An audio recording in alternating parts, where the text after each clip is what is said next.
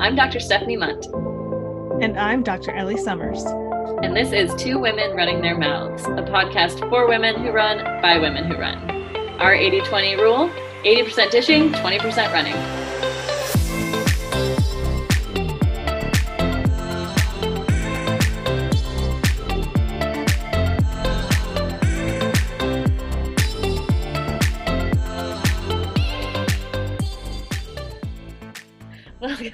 To Two Women Running Their Mouths, a podcast for women who run by women who run. Getting it right, getting it right more often. She's getting it right. Third season. Here we go. yeah, it's taken a year. It's fine. Taken a year. Uh, what are we talking about today, Steph? We're talking about tendons. Oh, tendons. Just like O knees, but O tendons. so the I think that the stuff we talk about today will likely apply to most tendons, but we're specifically talking or tendinopathies. Specifically going to talk talk about Achilles tendinopathy because Ellie has that or experiences that.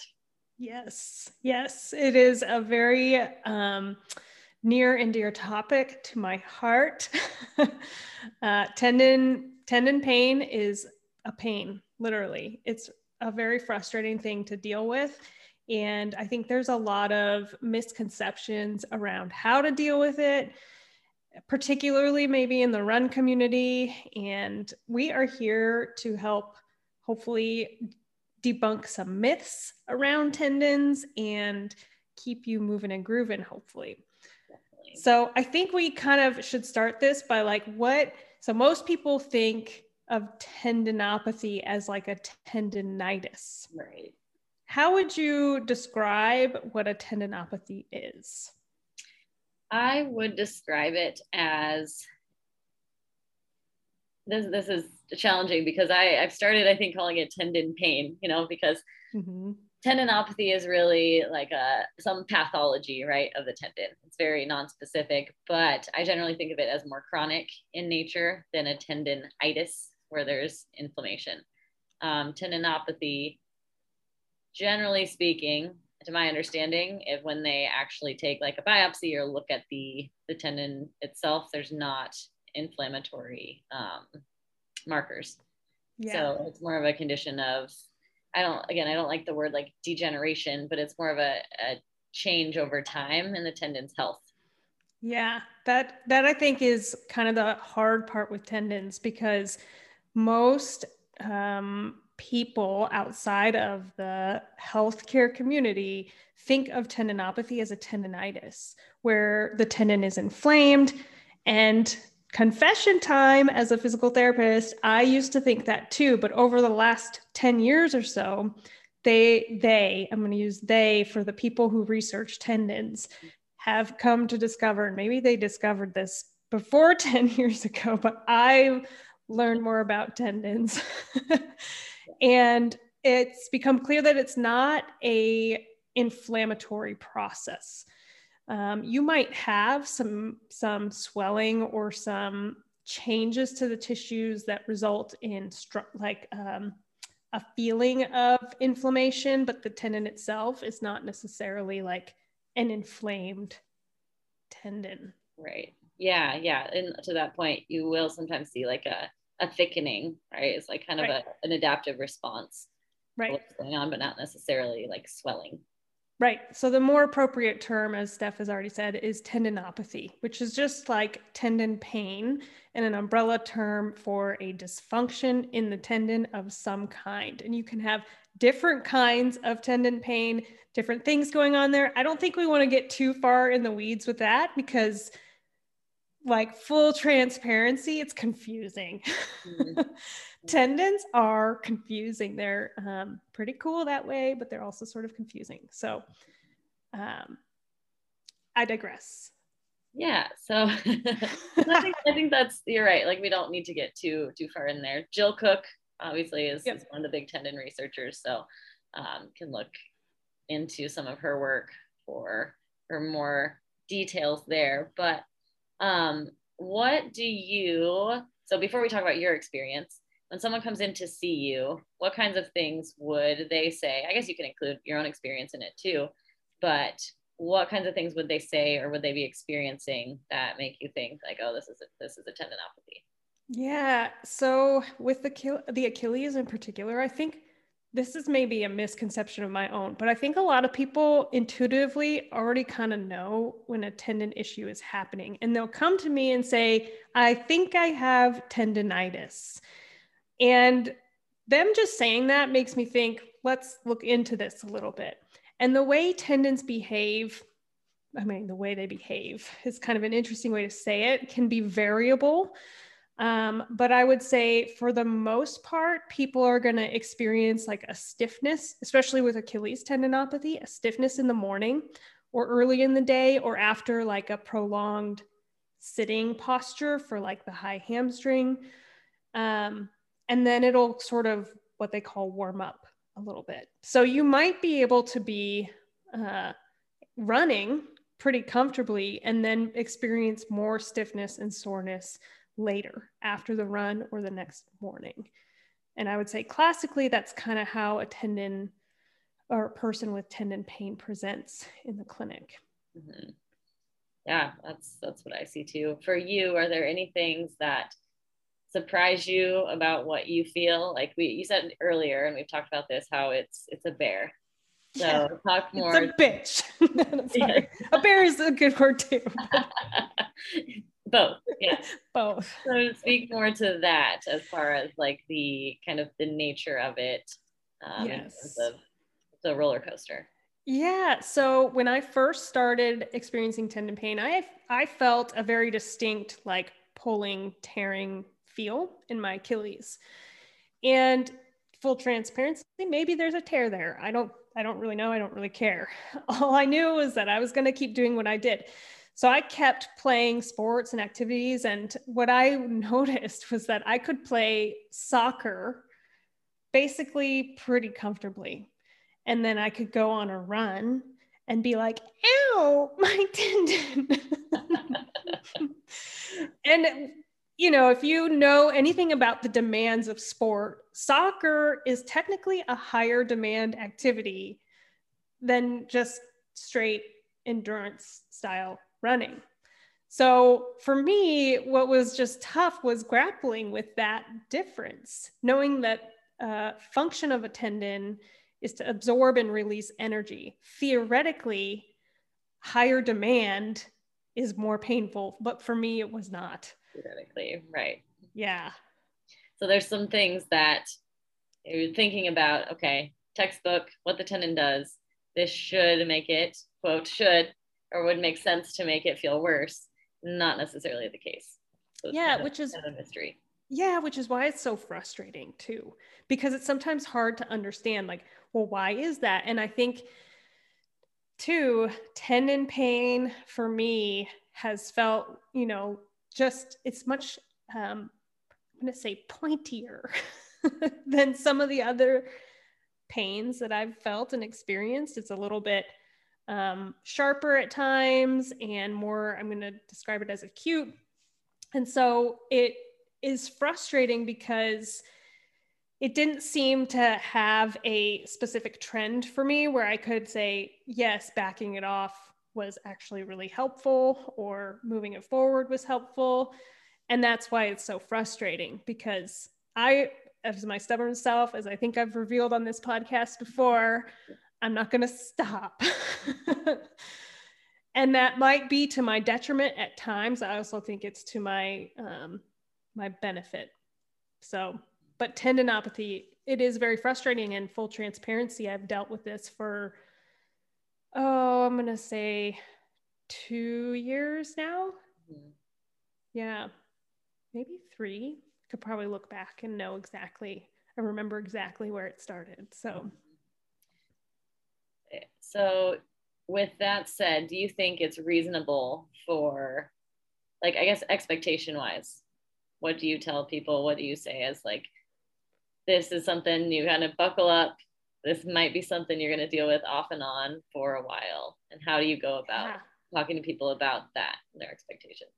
Yeah, that is, I think, the biggest challenge with this, um, even within myself, is because it is a sort of a buckle your seatbelt kind of deal. And you have to be prepared for the ebb and flow.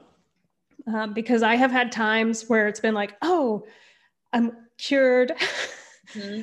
Things are totally fine. And then I told Steph recently that I just played soccer for the first time in a couple years on Sunday.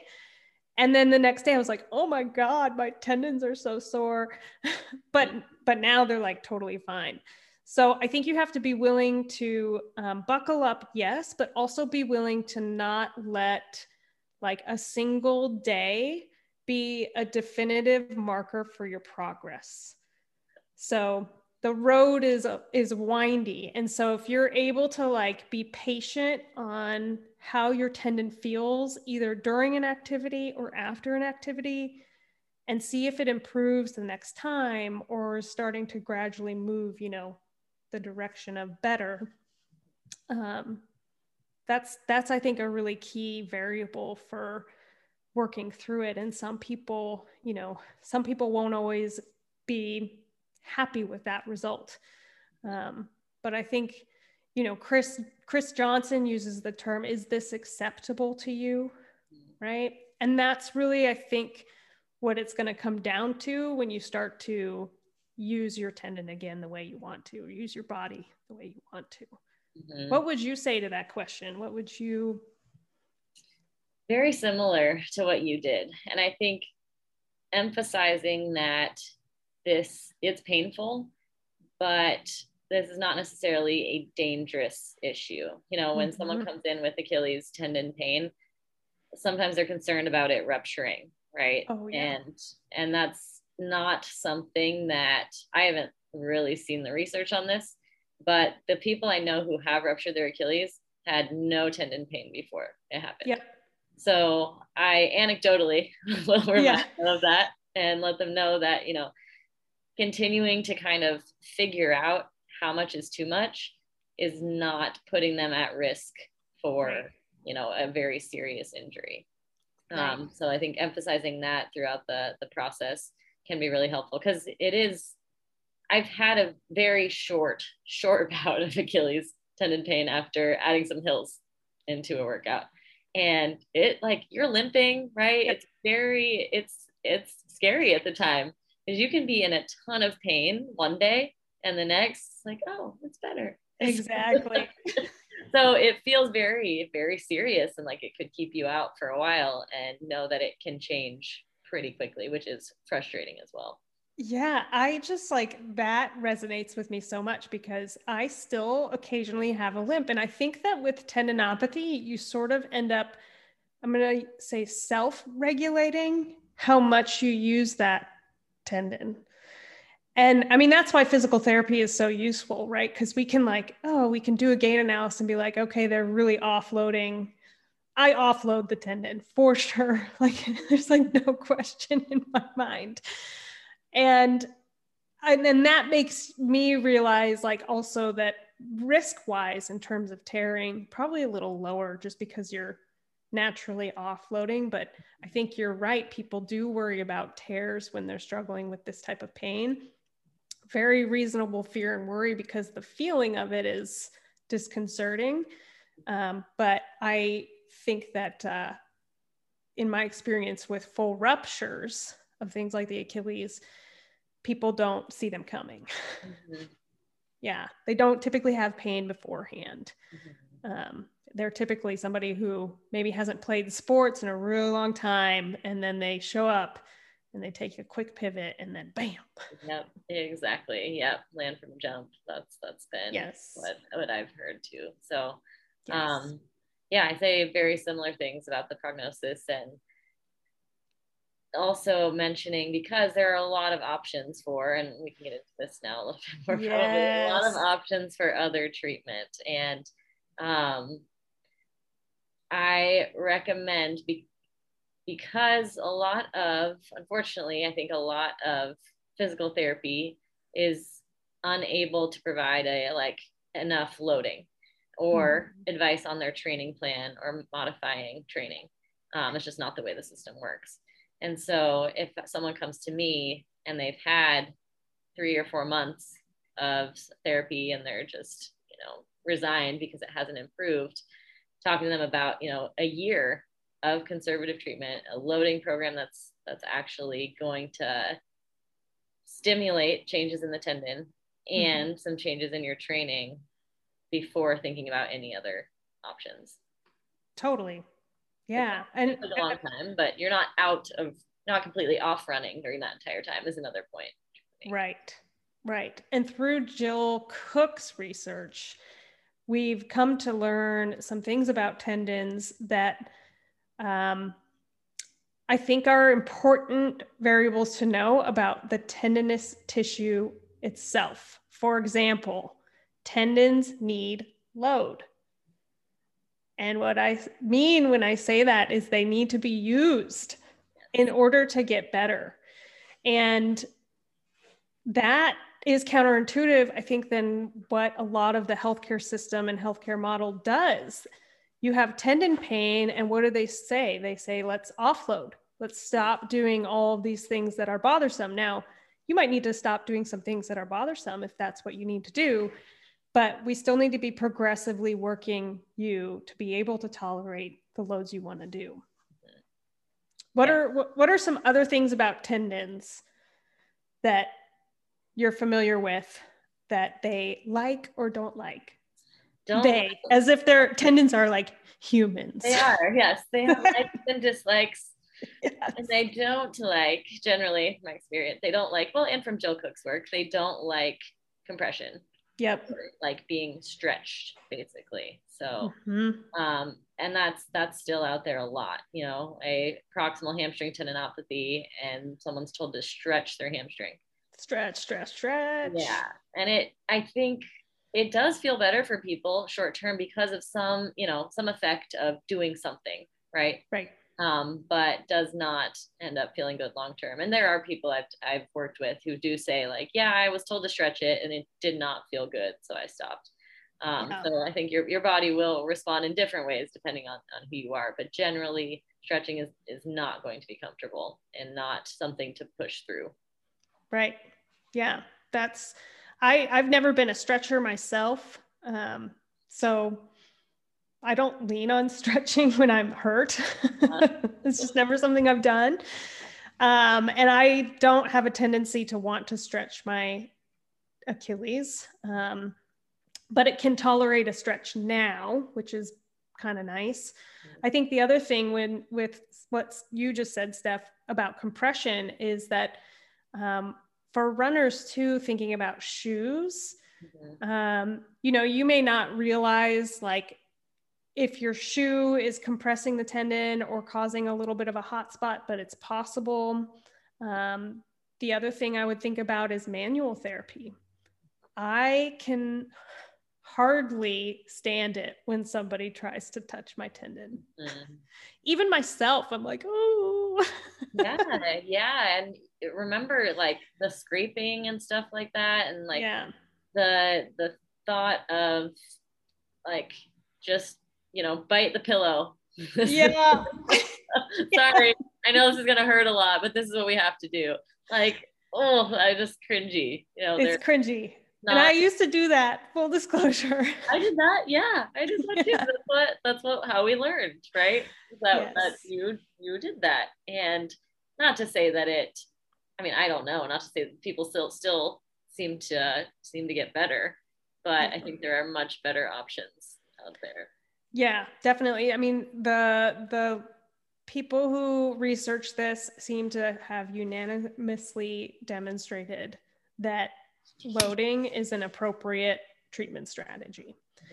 Um, so offloading might be necessary to calm shit down, but you have to build shit back up because otherwise you're not going to be ready to tolerate the activities you want to tolerate. And full disclosure, you could be somebody like me who's like, fuck it, I don't care. I'm going to do what I want.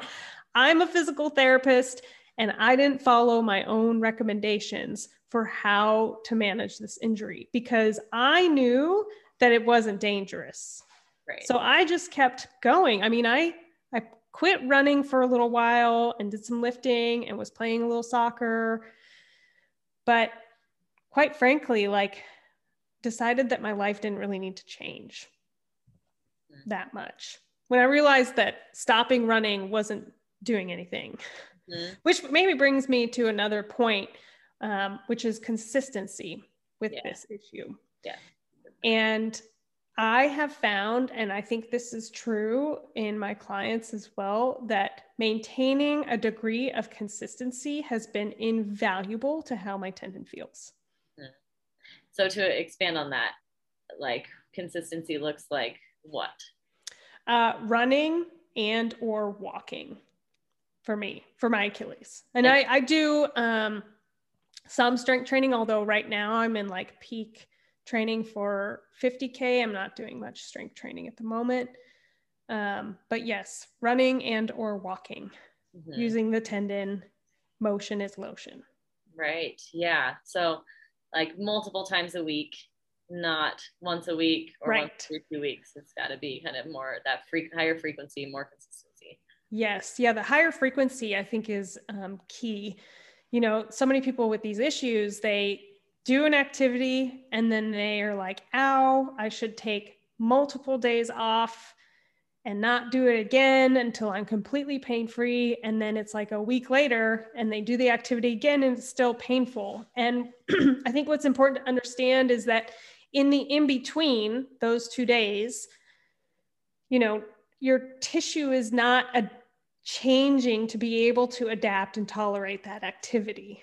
It's basically just maintaining. I would describe it as maintaining its tolerance. Yeah. So you have to kind of like be like, you know, do a little bit. And then if it's painful, maybe do a little bit less, but more frequently. Mm-hmm. Um, yeah. And that, as you know, as PTs, any PT who's listening, it can be easy to kind of get gun shy when totally. someone does start back or they've taken some time off and start back and it's a higher pain level. Um, but you know understanding that if you have them then again you kind of i don't know if it's i wouldn't say instill fear that sounds bad but by by being like oh i think we need to back off more rather than let's continue with the plan keep the frequency right. up and then generally you will see changes for the better it'll be a little bit less painful with you know of course the ups and downs in there but um know that you can you know you make that choice yeah. back off or not. And backing off in attendance case could actually be more detrimental depending on the, the situation. But but pain during a run that's higher than it was previously doesn't automatically mean let's pull the reins back even more. Yeah, totally. I think too, I'm curious to know your thoughts on this. A lot of physical therapists will use like pain scales, I think, to help people um, grade how much is too much. Do you have any thoughts on that? I have used like a three to four out of 10 or below. Um, but I do like Chris Johnson's, you know, is, is this acceptable to you?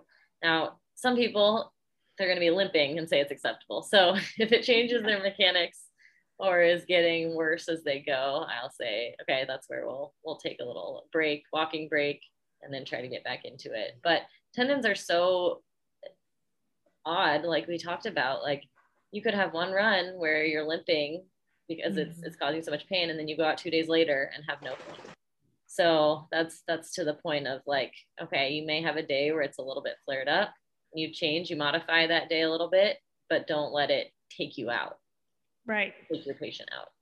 Right. Yeah and i think you know as a physical therapist i have a maybe a little bit of an advantage of like knowing what's going on knowing what's acceptable to me knowing also like the evidence there. So when i go out on a run if i change my gait i have all these things in my toolbox to be like should i walk or i'm just going to keep going which helps honestly calm me down when I'm out there. And I think for our patients, they don't have those things. Right. So they're left to like try to like figure that out to an extent, which is very stressful when you don't know what's going on. And when you've maybe worse, I'm going to say worsened the situation by making, you know, your pain goes up.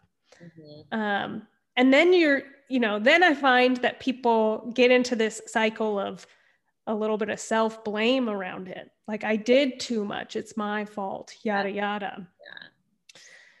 And, you know, that's hard because I have found with tendinopathy, it's so hard to predict when my pain is going to worsen and when it's going to feel better. I mean, I think it's gotten a lot better over the last couple years. Like I've started to realize, oh, if I do a pretty high intensity speed day, I'm going to feel it mm-hmm. the next day. But what's cool is that I've also learned I'll feel it. But if I do like a walk or an easy run, it's going to start to feel better mm-hmm. and better and better. Absolutely. Do you use a pain scale for your clients as well? It sounds like you don't really have one for yourself. No. Yeah, I don't use one for me or for my clients. Um, I think the acceptable scale, and I use pain and suffering because suffering is also also just like what is acceptable to you and it's so subjective you know and there get there was a point in my running where it was just like this isn't fun anymore. This is painful every time. Like i'm just going to stop running for a little while and i stopped running for a little while that was early on in the injury and and then i got sort of past that initial phase and now I have a better perspective, I think, and the suffering has lessened, which has helped brought my pain down, helped me feel more relaxed. And I'm going to use the term like stable and comfortable with my progressions on my running. So I think the accepted, acceptable thing or the pain and suffering is a great gauge and marker because it gives you the agency to say what's okay, what's not okay with me. And as a complex human being, you have to understand that that is invaluable. Like to be able to make those decisions real time. And I think giving people the confidence that they can make those decisions and not completely ruin themselves is so important. Right. 100%. Yeah. Yeah. yeah. So providing that affirmation that one, they're not to blame, they didn't do anything wrong. Right. Reassurance that this is something that's you're you know probably going to be in your life for a little bit and yeah. we can still we can work through it and that autonomy and freedom to start to make those decisions for themselves it's huge right totally so as far as loading goes are there any specific exercises or really even a more general strength program that you do yourself or you prescribe yeah, so I really like calf strengthening for me for my Achilles tendon. And I do a variety of things. Like um, if my tendon is a little flared up, I know now after doing some trails that actually running some hills makes it feel better. I think it's honestly because I'm using the calf muscle more. Um, and same thing with like just general strength training, standing heel raise with weight um, sometimes off the ground, sometimes off of a little ledge, depending on what I feel like. Um, but I don't work those in very much at this point anymore. Um, maybe like once a month, because they're not like my most favorite exercise yeah. to do. kind of boring. Yeah. And this is this is maybe a topic for another podcast that we did talking about body image. My calves are big. And I think that there's like, I don't want my calves to be bigger, which is just not logical, but it's there. Yeah, I think that's that's fair. I got soccer that. calves. Yes. We've all got that on some part, I think.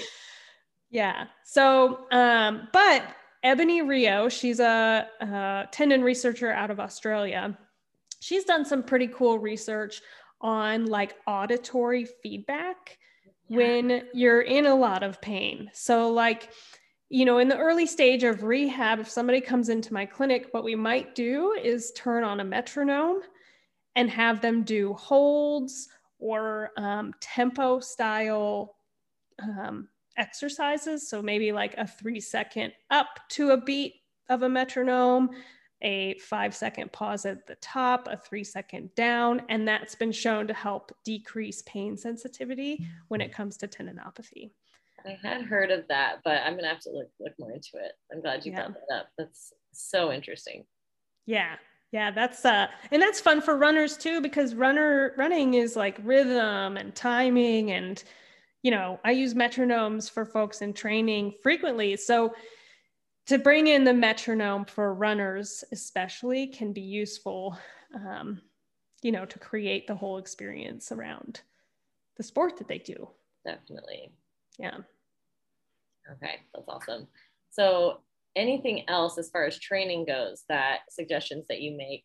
Um, because I think we're similar in that for tendons, you know, I think uh, well, switching topics real quick, similar vein, but um, in Jill Cook's, she has like this very simple list of mm-hmm. like things to do when you have tendon pain.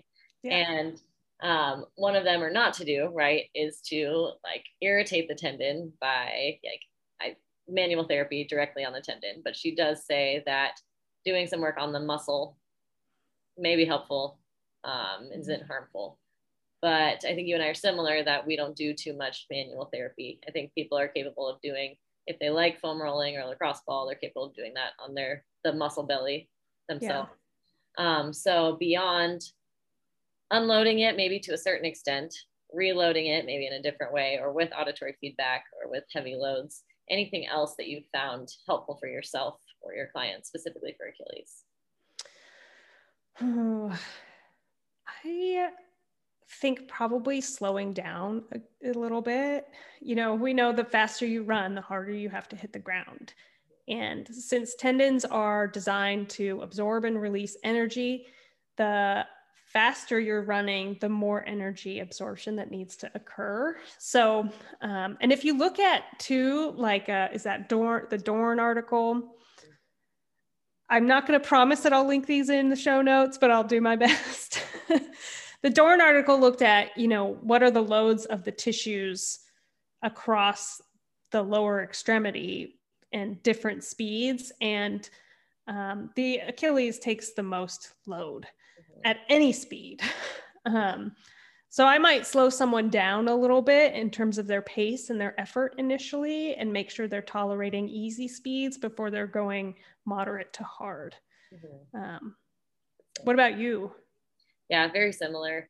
Depending on the severity of the pain as well, you might play around with a higher drop shoe. Lower hmm. drop is going to put a little bit more mm-hmm. load um, through the Achilles. So, you know, I, I don't know if it's necessary for someone to go out and buy new shoes, but if they already have a couple different pairs, they can play around with a different one just to see if they can move some load around temporarily yeah to see if you can alleviate those symptoms yeah for sure.